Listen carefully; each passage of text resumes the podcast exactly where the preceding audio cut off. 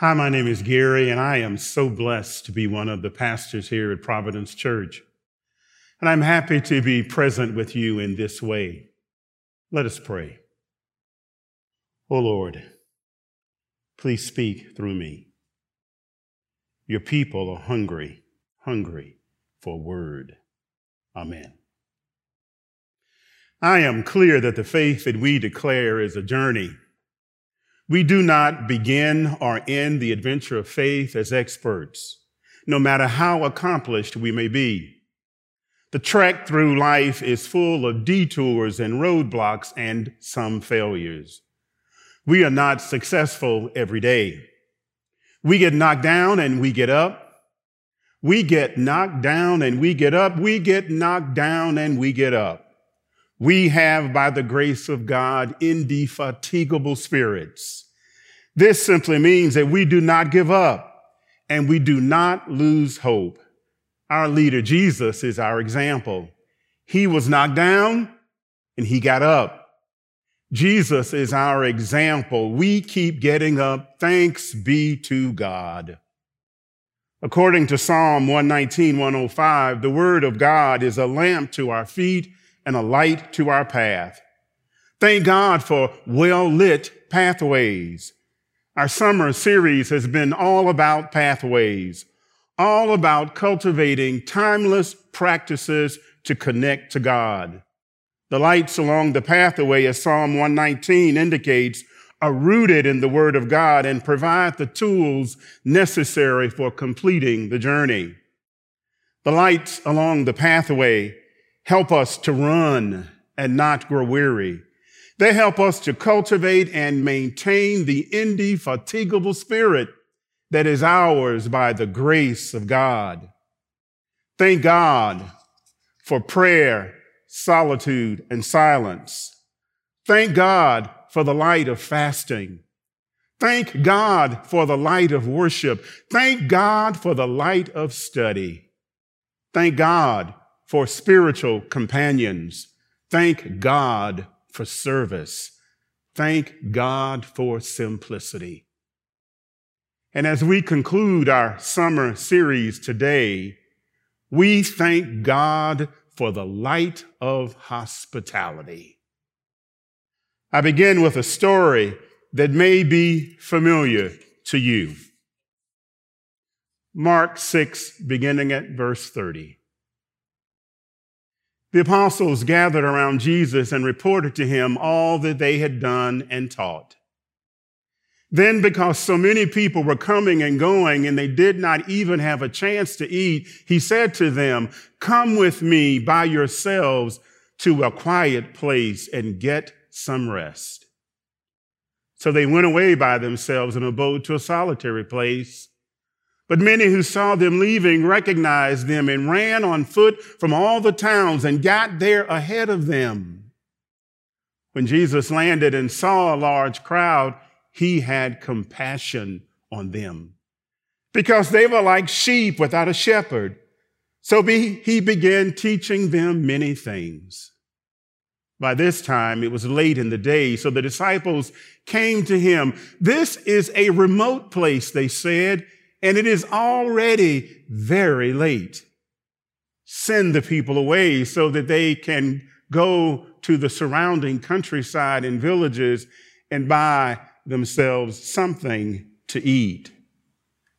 But he answered them, You, you give them something to eat.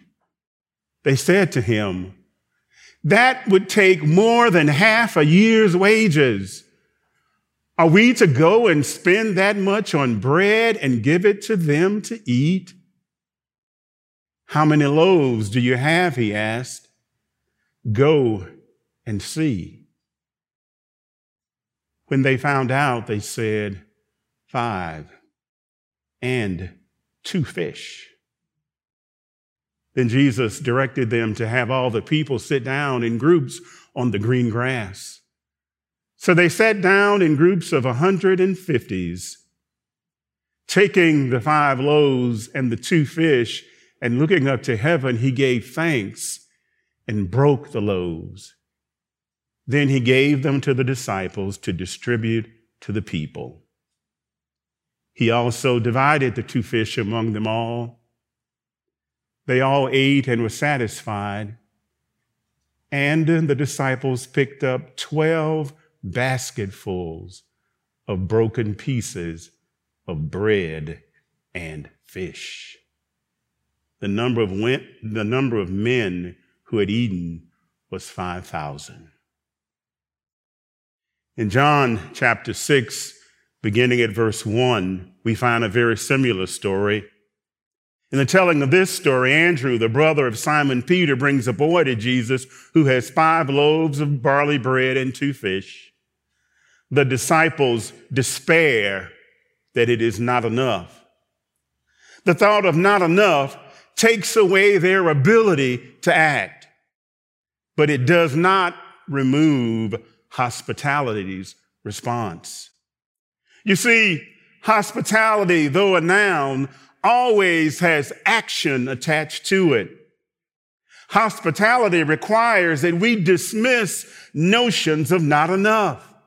With God, there is always a multiplication factor, and we see it in the text. They started with not enough and ended with 12 basketfuls of fragments. I remember sitting around the table of a missionary some years ago in West Africa. And there were about eight of us at the dinner table every evening. And when I sat down at the table, I would look at the food being served and I would think, this is not enough for all of us.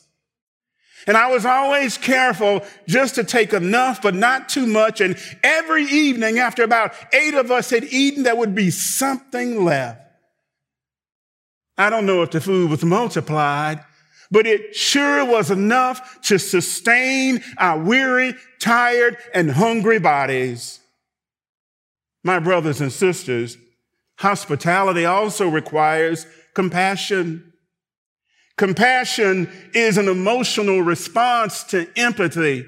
Empathy means that we, we feel, we feel the pain, we feel the need, but compassion pushes us to do something.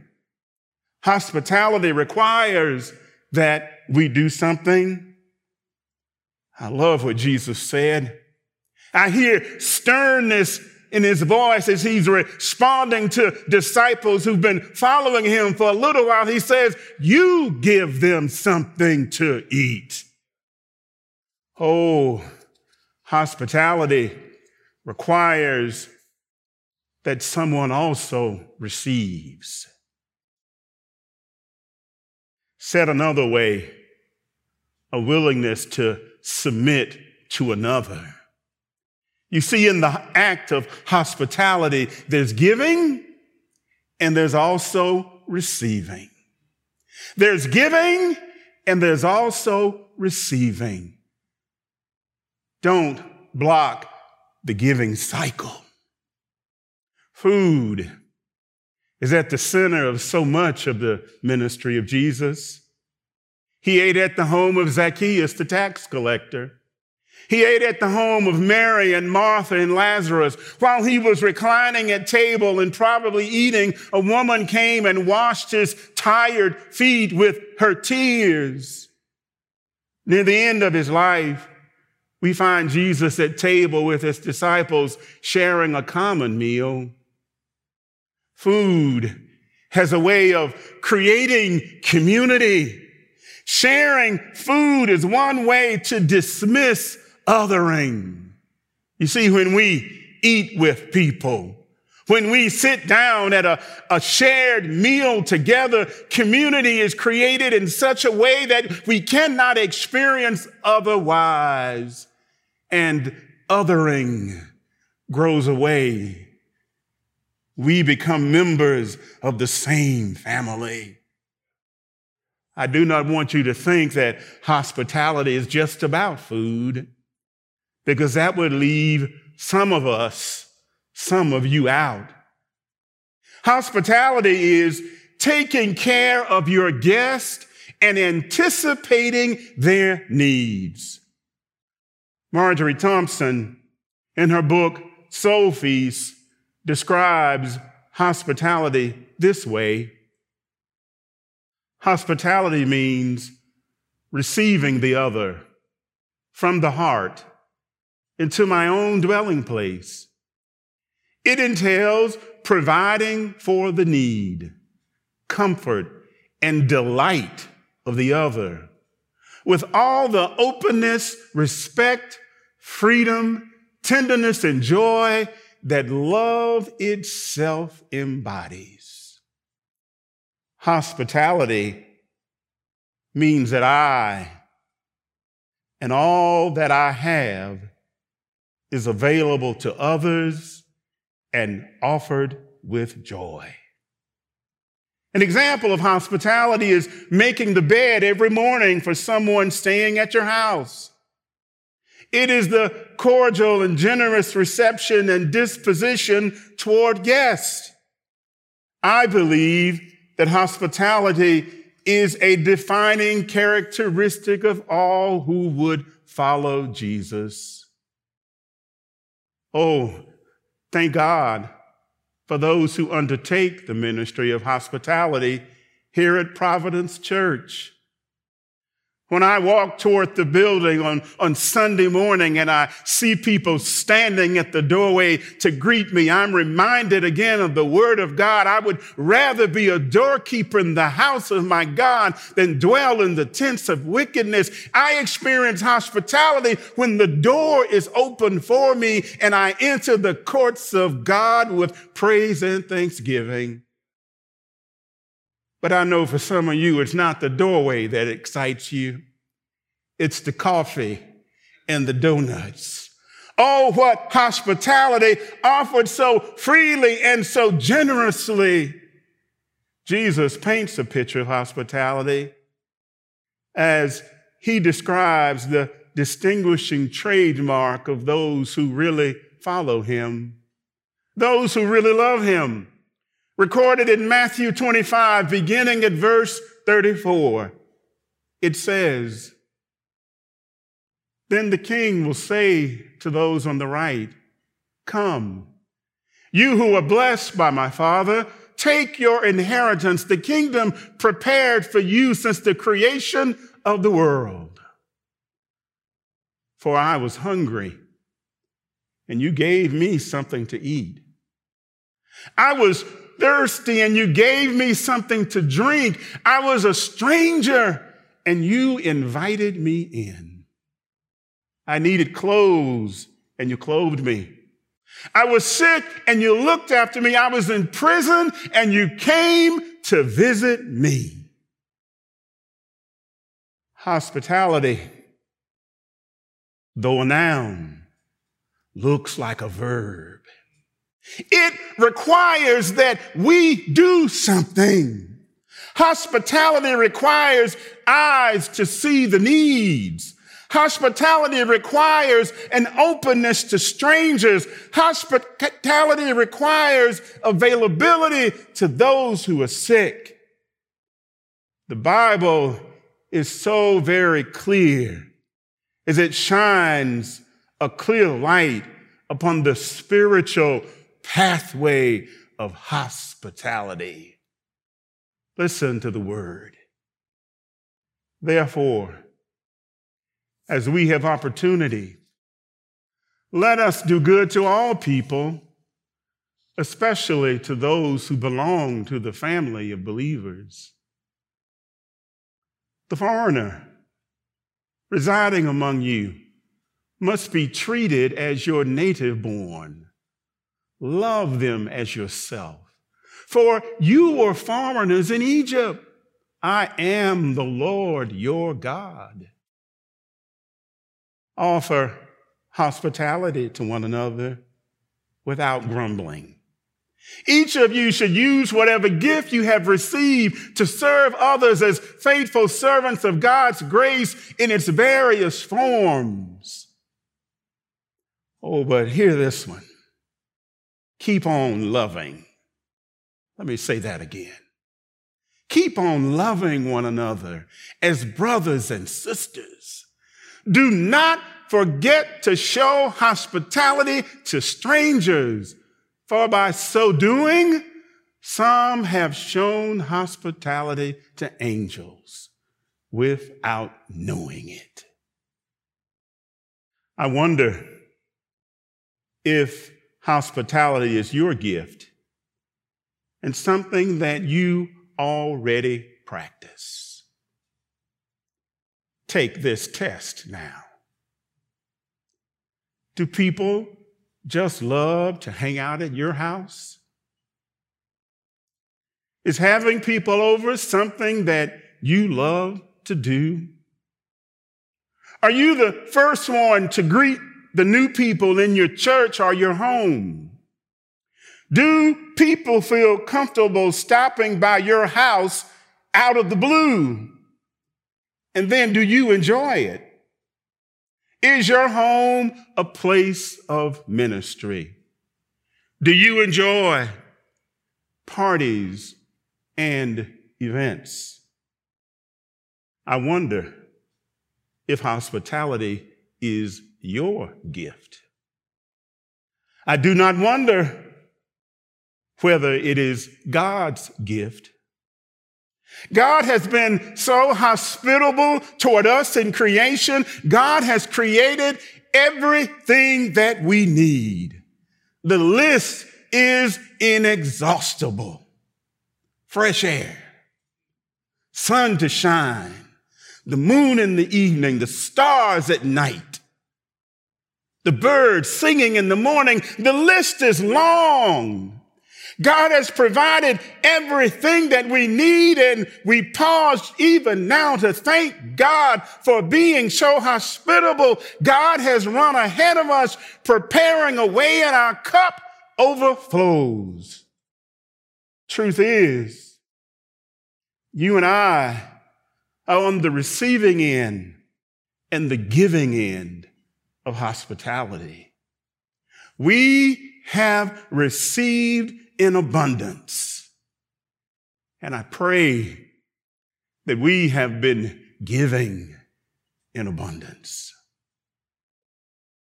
I've been on the receiving end of incredible hospitality all over the world. There are more memorable experiences that I can share, but one stands out above all the rest. It was Wednesday, November 7th, 2012. You may wonder how I remember the exact day. It was the day after the second election of Barack Obama as president of the United States. As is my custom on election day and the day after, I wear my tie that has American flags all over it. It's just something I do around election day. I was scheduled on November 7 to fly to New York City for a morning meeting. A, a, storm was in the forecast of coming, and Gwen, my wife, questioned whether I ought to go because a, a storm was coming. I said, No, I, I have a 10 o'clock meeting. My flight is at 2. I'll be home before the storm happens. You know, it didn't quite happen that way. I flew up, had my meeting. Oh, I suited up that day, had my tie on, my best suit, nice briefcase. Got back to the airport in time for my two o'clock flight and boarded it. They helped us to know that it was not leaving at that point. And it was delayed and it was delayed and it was delayed. And again, around 7:30 that evening, we boarded the flight again. I'd been bumped up to first class that evening. I was excited about that. I greeted the man next to me. We had a pleasantry. I knew he was a traveler internationally. He knew I was a traveler internationally. He had an iPad. I had an iPad. We continued to work. Then over the PA, we heard the announcement that the flight was canceled. I could hear Gwen in my ears at this moment. I told you not to go to New York that day. But as I stood up, the stranger said to me, There are no hotels in New York tonight. Superstorm Sandy was last week. My wife is out of town. You're welcome to come home with me. I won't tell you what I thought because I'm in church. But my initial thought was, this is not happening. I went out into LaGuardia Airport. He took a seat while I inquired as to the possibility of getting a flight out that night, and it soon became apparent that it would not happen. I could see myself sleeping on the floor in my nice suit. I went aside and I called Gwen on the phone. And I said, Gwen, what would you think if I went home with a traveler, with a stranger? She said, Well, what's his name? I said, I don't know. She thought for a minute and said, Well, you're there. Just let me know what happens. I went over to the stranger. I extended my hand and I said, I'm Gary. He said, I'm Nick. I said, Nick, I'm going home with you tonight. We went down to get a taxi. A perfect storm, no taxis at all. Can you believe it? New York City. We stood about 45 minutes in the queue. We hopped a taxi to go uptown with another traveler. We got off in Manhattan around 57th and 2nd. Maybe you know the neighborhood. We walked through the doorman. We walked past the doorman, entered the elevator, went up to the 22nd floor. And when the door opened, the best way I can describe it, it looked sort of like a mud room. There was a bench and some things to hang clothes, clothes. And he said, Well, my wife always insists that I take my shoes off when I go in the house. Do you mind? I said, No. I took my shoes off and we hung a jacket there. And when we entered the home, I discovered that in the business district of New York City, he lived on the entire 22nd floor of the building. I won't go into the details, but it was nice. He showed me a comfortable room with a private bath. We quibbled about who might make dinner. We decided to walk a block and have dinner that night and get to know each other. We came back and did pleasantries around bedtime. I said, well, what time do we leave tomorrow? He said, well, I've changed my plans. I'm leaving at six. And he took me out to the mudroom showed me a little key fob and said, Well, if you want to go out in the morning, take this. I said, No, when I leave in the morning, I'll be leaving. I got a business card. We exchanged it. I went to my room, readied myself for bed. I called Gwen. I told her what was going on. I went to sleep. Slept better than I think I've slept in a long time. I woke up the next morning. Nick was gone. He left a note in the kitchen. The coffee pot is here. The food is here. If you want to cook something, here. I sat and enjoyed this beautiful home that God provided. Left, took my noon flight. I boarded, pulled out my iPad. I wrote Nick a note. It was a simple note, one subject line. I was a stranger and you took me in. What an incredible act of hospitality. But since that time, in 2012, we have an annual connection by telephone, usually around Christmas. What's going on? Where you been? What kind of traveling? The Bible reminds us in Hebrews 13 do not forget to show hospitality to strangers. For by doing so, some people have shown hospitality to angels without knowing it. I'm not sure who the angel was in my New York story since I was on the receiving end. The stranger who took me in continues to be an angel to me. May the light of hospitality continue to illuminate your path. Hallelujah. Amen.